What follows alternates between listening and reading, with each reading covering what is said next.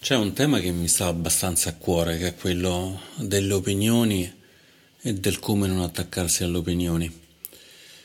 Però poi, ripensandoci, mi sono detto che forse valeva la pena invece di parlare oggi di, proprio del, del Satipattana, di, di questa pratica che abbiamo fatto. Perché è una pratica che è in un qualche modo facile in un qualche modo anche difficile da, da, penetrare, da penetrare all'inizio. È facile perché in fondo inizia in un modo piuttosto semplice, osservando il corpo pezzettino per pezzettino. E in questo ci consente fra l'altro di sviluppare anche la pratica del samadhi, del, dell'unificazione della mente con il corpo. Ci permette di rilassarci e di riposarci un po'. Sebbene le pratiche del Satipattana siano orientate all'intuizione profonda, al Vipassana, consentono però al tempo stesso anche di sviluppare il Samatha, questa osservazione. In questo caso il nostro oggetto su cui abbiamo posto la consapevolezza è il corpo, non un punto fermo del corpo, ma comunque il corpo. Però ci si può chiedere, ma che ci devo fare con questa osservazione del corpo? C'è pelle, c'è, c'è carne, c'è ossa, sì, ma questo già, già lo sapevo, non, non, sto scoprendo assolutamente niente di, di nuovo, perché devo stare qui mezz'ora, un'ora a meditare su, su, queste cose che so da quando ero, ero bambino. E in realtà ci sono diverse diverse ragioni per cui il Buddha ci consiglia di fare questa meditazione. La prima è che sebbene sia una cosa che sappiamo da, da sempre, da sempre sappiamo che abbiamo la pelle, da sempre sappiamo che se ci tagliamo sotto la pelle c'è la carne e che se sbattiamo forte il, il dolore che sentiamo lo sentiamo anche nelle ossa e che sono le ossa che ci sostengono, la carne che ci fa vivere e la pelle che ci protegge e ci consente di entrare in contatto con il mondo. Però questa è una cosa che sappiamo intellettualmente e che poi lasciamo lì, quindi capita che continuamente ci dimentichiamo di avere una pelle, carne e ossa. E quindi è bene ogni tanto rientrare in contatto completo con se stessi. Scoprire appunto che c'è ancora carne, c'è ancora pelle, c'è ancora ossa.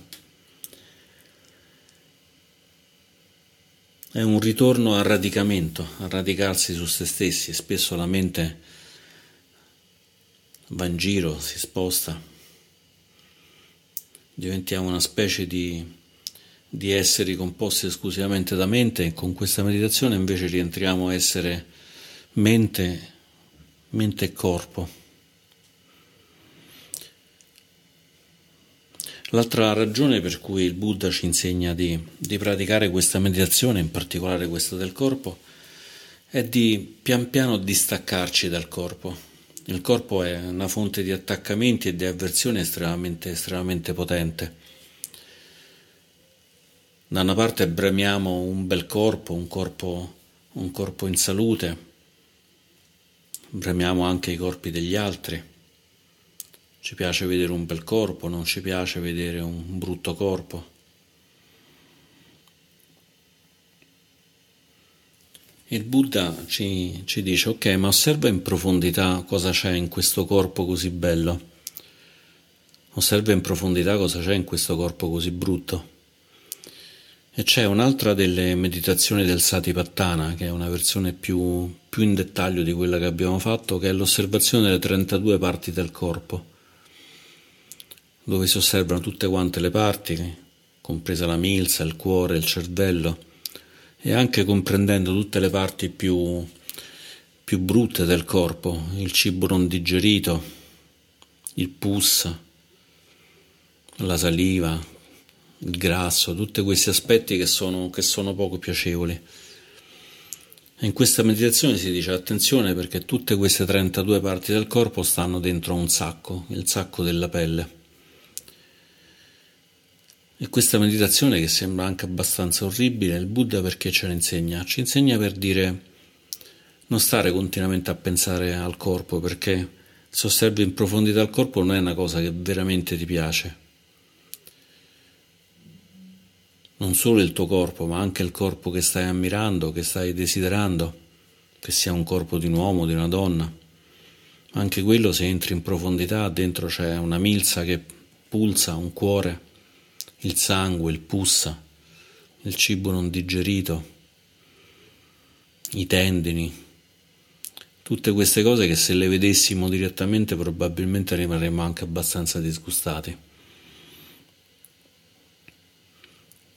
Questa è una meditazione potente quando ci sono dei forti attaccamenti di brama sensoriale verso il corpo, questa delle 32 parti del corpo, ma anche una meditazione che bisogna fare con molta saggezza.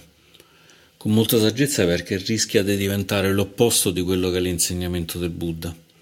Il Buddha in realtà non ci vuole dire il corpo fa schifo, il Buddha ci vuole semplicemente dire il corpo è il corpo, il corpo è fatto così. Il corpo non è soltanto questa parte bella che vediamo, la parte della pelle, come se stessimo osservando una bella statua degli antichi greci il discobolo che lancia il disco con questa bellissima proporzione nel corpo. Ma nella statua non c'è, ma nei corpi veri c'è, nel nostro corpo c'è, c'è tutta quanta quest'altra parte, tutta quanta questa carne, queste ossa, tutti quanti questi altri elementi e quindi impara ad osservare in profondità, a staccarti dall'attaccamento verso il corpo, verso il piacere così forte de- del corpo, sia il nostro sia quelli che osserviamo. E al tempo stesso però coltivando la via di mezzo, la via di mezzo che il Buddha ha fatto, ha fatto come marchio, marchio del proprio insegnamento. E la via di mezzo in questo caso è semplicemente di dire non mi, non mi attacco al corpo perché è bello, ma nemmeno scappo dal corpo perché è brutto. È semplicemente un corpo, fatto un corpo così non è né la statua greca che mi piace vedere, non è nemmeno una cosa orribile che mi piace vedere, semplicemente un corpo. Siamo umani, siamo usciti da un'evoluzione, dalle scimmie, da tutti quanti gli altri animali, addirittura anche dalle piante, fino ad arrivare al terreno, per cui abbiamo un piede perché l'evoluzione è uscita così, un naso perché l'evoluzione è fatta così, un corpo ha bisogno di respirare, c'è un buco dove respirare. E il buco, in quanto buco nel, nel viso, nel, nelle narici, non è né bello né brutto, è semplicemente un buco. Facendo queste pratiche a un certo punto si, ci si calma, non c'è più né l'avversione del corpo, per cui se scopriamo di avere la cellulite, di avere un, un corpo storto, la pelle macchiata, di non riuscire a fare lo sport che pensavamo di voler fare e così via, tutto questo non ci turba più, così come non ci turba nemmeno più l'andare dietro a tutte quante le cose. E questo, se osserviamo in profondità, è lo stesso meccanismo che ci ha insegnato il Buddha nelle quattro, nelle quattro verità, le quattro nobili verità. Il principio è sempre lo stesso, Osserviamo che c'è qualcosa, in questo caso c'è il corpo, e osserviamolo poi in profondità. L'attaccamento a questa qualcosa, che può essere in questo caso qui il corpo, gli elementi del corpo, è qualcosa che non ci porta, non ci porta felicità. E nemmeno l'avversione a questa qualcosa, nemmeno l'avversione al corpo, al corpo che invecchia, al corpo che non ci piace, ci porta felicità ma quello che ci sta portando invece infelicità è soltanto una cosa, che è l'ignoranza, è l'illusione di vedere le cose come pensiamo che siano, ma come invece non lo siano. Allora osservando in profondità con queste meditazioni apparentemente semplici, apparentemente anche possono sembrare non particolarmente utili, invece riusciamo veramente a entrare in profondità in contatto con il corpo, a capire che il corpo ci sembra stabile semplicemente perché se lo osserviamo adesso è stabile. Ma se già pensiamo a come era un giorno fa, due giorni fa, già non era lo stesso. sul braccio un graffio che mi ha fatto il gatto, due giorni fa era un bel graffio, adesso non c'è quasi più. Tre giorni fa non c'era proprio. Qual è il mio corpo? Quello con l'assenza del graffio? Quello con il graffio profondo o questo con il graffio che ormai è quasi guarito? Non c'è un corpo che fotografato posso dire questo è il mio corpo perché già se faccio la fotografia il giorno dopo quello lì già è un corpo completamente diverso. E questa osservazione in profondità nel Satipattana vale su tutti gli elementi, vale per, innanzitutto per il corpo, dove forse è più facile osservare, ma vale anche per le sensazioni, per la consapevolezza e per i dharma. E in ogni passo il principio è semplice, stabilizzare la mente, osservare qualcosa in profondità. Nel Satipattana stabilizzare la mente e osservare in profondità avvengono contemporaneamente, osservando in profondità qualcosa.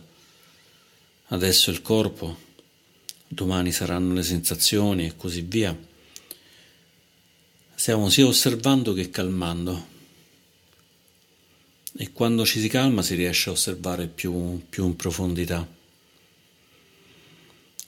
Lo scopo però non è tanto quello di rimanere fermi soltanto sul corpo, ma di trovare il radicamento dell'osservazione che facciamo per aprirci a un'osservazione più, più piena.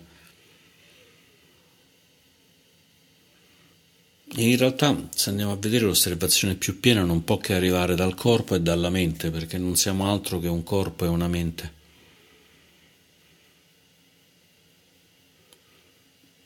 O almeno il nostro sé convenzionale è composto da un corpo e una mente.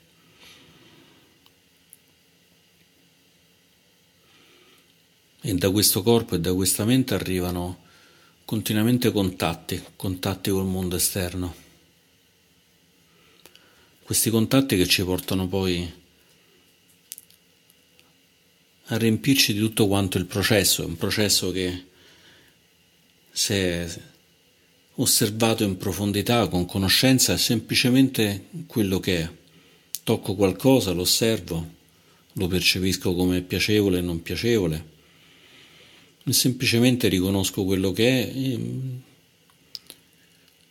Se serve ci faccio qualcosa, se non serve non ci faccio niente. Se serve mantengo l'attenzione su quella cosa, se non serve non la mantengo più. Ma in tutta la fase in cui ancora non abbiamo raggiunto questa saggezza, allora quando entriamo in contatto con qualcosa, quello che succede è il processo del paticcia samuppata, della produzione condizionata il Satipattana in realtà è entrare in profondità proprio dentro questa produzione condizionata. La produzione condizionata sono 12 anelli che sono una collegata all'altra. Possiamo partire da un punto qualunque, ma il punto più importante è l'ignoranza, il primo elemento. L'ignoranza che dà luogo allo scatenarsi di tutti quanti questi agglomerati, di questo corpo, di questa mente, di questi pensieri che sono le formazioni. E quindi l'insegnamento del Buddha è quello che una volta che c'è l'ignoranza, l'ignoranza condiziona la creazione delle formazioni. E questo poi procede così come se fosse una specie di cascata. Ci sono le, le formazioni, i sankara, e questo dà inevitabilmente luogo alla coscienza, alla coscienza sensoriale proprio perché ci sono queste formazioni tramite il contatto, allora sappiamo che il corpo ha toccato una cosa, che il naso ha odorato un'altra cosa, che la mente ha osservato un pensiero, tutte quante queste cose, il corpo che ha toccato, il pensiero che ha toccato non sono altro che sankara, sono altro che formazioni. E la coscienza stessa, vignana, diventa poi la base per un'altra, per un'altra inevitabile parte di questo processo. C'è la coscienza e dalla coscienza, nel momento in cui entriamo in contatto, allora riconosciamo che c'è un nome e una forma. C'è la mente e c'è un corpo. C'è la mente e c'è un corpo e in questo momento lo riconosciamo come se fossero separati, separati tra di loro quando Questo è solo il frutto del primo passo di, di questa catena, che è quella della vigia, dell'ignoranza.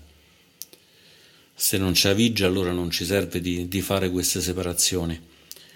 E con la meditazione del Satipattana proprio torniamo invece a, a ritrovare l'unione, il samadhi fra corpo e mente, fra noi e gli altri, a vedere la fondamentale non verità di queste separazioni sono separazioni soltanto virtuali, soltanto convenzionali, ma in realtà non, non hanno senso. Alla base di tutto questo c'è il principio dell'interdipendenza, del vuoto, il sugnata. Il vuoto qui si intende vuoto da attaccamenti. Quando non c'è ignoranza allora c'è sugnata, c'è, c'è vuoto. È un vuoto molto caldo, molto accogliente in cui non, non ci separiamo da niente, in cui non, non vediamo il corpo come separato dalla mente, noi separati dagli altri, gli animali distinti dalle persone, l'aria distinta dagli animali. E invece tramite l'ignoranza siamo arrivati a stabilire che c'è un nome e una forma, c'è un corpo e una mente.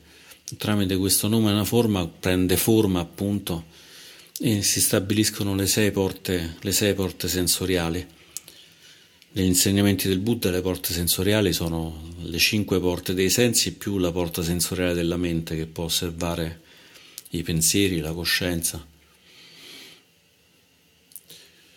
E queste sei porte sensoriali non sono statiche, è come se vibrassero in continuazione, anche questa è una cosa che osserviamo con il Satipattana, quando ci apriamo alla meditazione completa, al vipassana completo in cui osserviamo semplicemente quello che arriva. E quello che arriva arriva inevitabilmente tramite il passa, tramite il contatto. Se non ci fosse qualcosa da toccare, anche qualcosa di intangibile come può essere un pensiero, un ricordo, ma può essere anche tangibile, un tavolo, un cuscino, un'altra persona, rimarremmo fermi lì. Invece tramite il contatto automaticamente si genera la sensazione, questo senso di riconoscere mi piace e non mi piace che in sé è assolutamente naturale, non ha assolutamente nulla di, di sbagliato, è un modo per preservare il corpo. Abbiamo in qualche modo scelto, siamo entrati in qualche modo in un processo in cui abbiamo ottenuto un corpo e quindi è il corpo che col contatto sensoriale inevitabilmente arriverà ad avere questo contatto e il contatto genererà una sensazione. E adesso arriviamo invece al punto, al punto saliente di, di, questi, di, questi, dodici anelli, che è quella della, della brama, della, della sete. La brama e la sete vuol dire che abbiamo avuto questa sensazione piacevole o questa sensazione spiacevole e non la vogliamo più se è spiacevole o la vogliamo tantissimo invece se, se è piacevole. Ci prende la sete, ci viene la voglia di averla. E questa voglia di averla è il punto, è il punto critico perché fino, fino ad avere la sensazione era tutto naturale, ma la sete invece è una cosa che noi abbiamo in un qualche modo scelto, che noi stiamo scegliendo e possiamo anche scegliere coscientemente di non, di non seguire, perché dopo questa tana, questa, questa sete, allora poi comincia la parte di attaccamento. E l'attaccamento diventa veramente un precipitare molto veloce, molto violento anche, un precipitare forte, perché dall'attaccamento poi passiamo alla voglia di diventare qualcos'altro. Abbiamo avuto una sensazione piacevole perché abbiamo bevuto del latte e vogliamo latte finché non, non moriamo. Abbiamo bevuto una medicina cattiva e non vogliamo più questa medicina cattiva per tutta la nostra vita. Allora ci siamo attaccati e vogliamo diventare colui che prende sempre il latte, colui che non beve mai le medicine, perché questo non ci piace. E questo è il divenire, il divenire che è un motore fortissimo del, diciamo, di questo processo, il divenire non è una cosa in sé, è un processo che ci, ci spinge a essere qualcos'altro, a essere qualcos'altro. E così inevitabilmente andiamo incontro a un'altra nascita.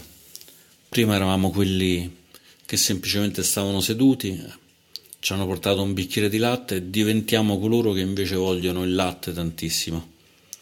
Ho bevuto un bicchiere e subito ne voglio un altro. Ho completato questa vita, questa vita non mi è bastata, ne voglio un'altra.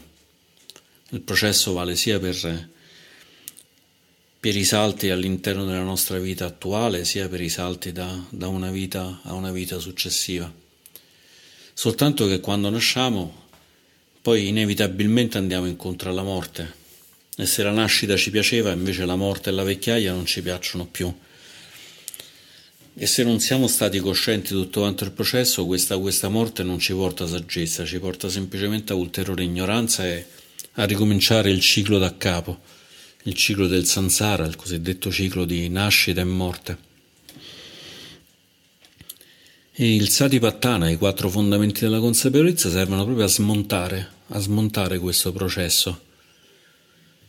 Per cui la cosa ideale è praticare il Satipattana, queste osservazioni profonde sul corpo, sulle sensazioni, sulla consapevolezza e la coscienza e sui Dharma e vederlo però nell'ottica di di spengere questo processo automatico in cui noi non siamo noi a controllare il processo, ma il processo che, che ci trascina con sé. E in particolare osservare che sebbene arrivino, arrivino elementi da tutte le porte sensoriali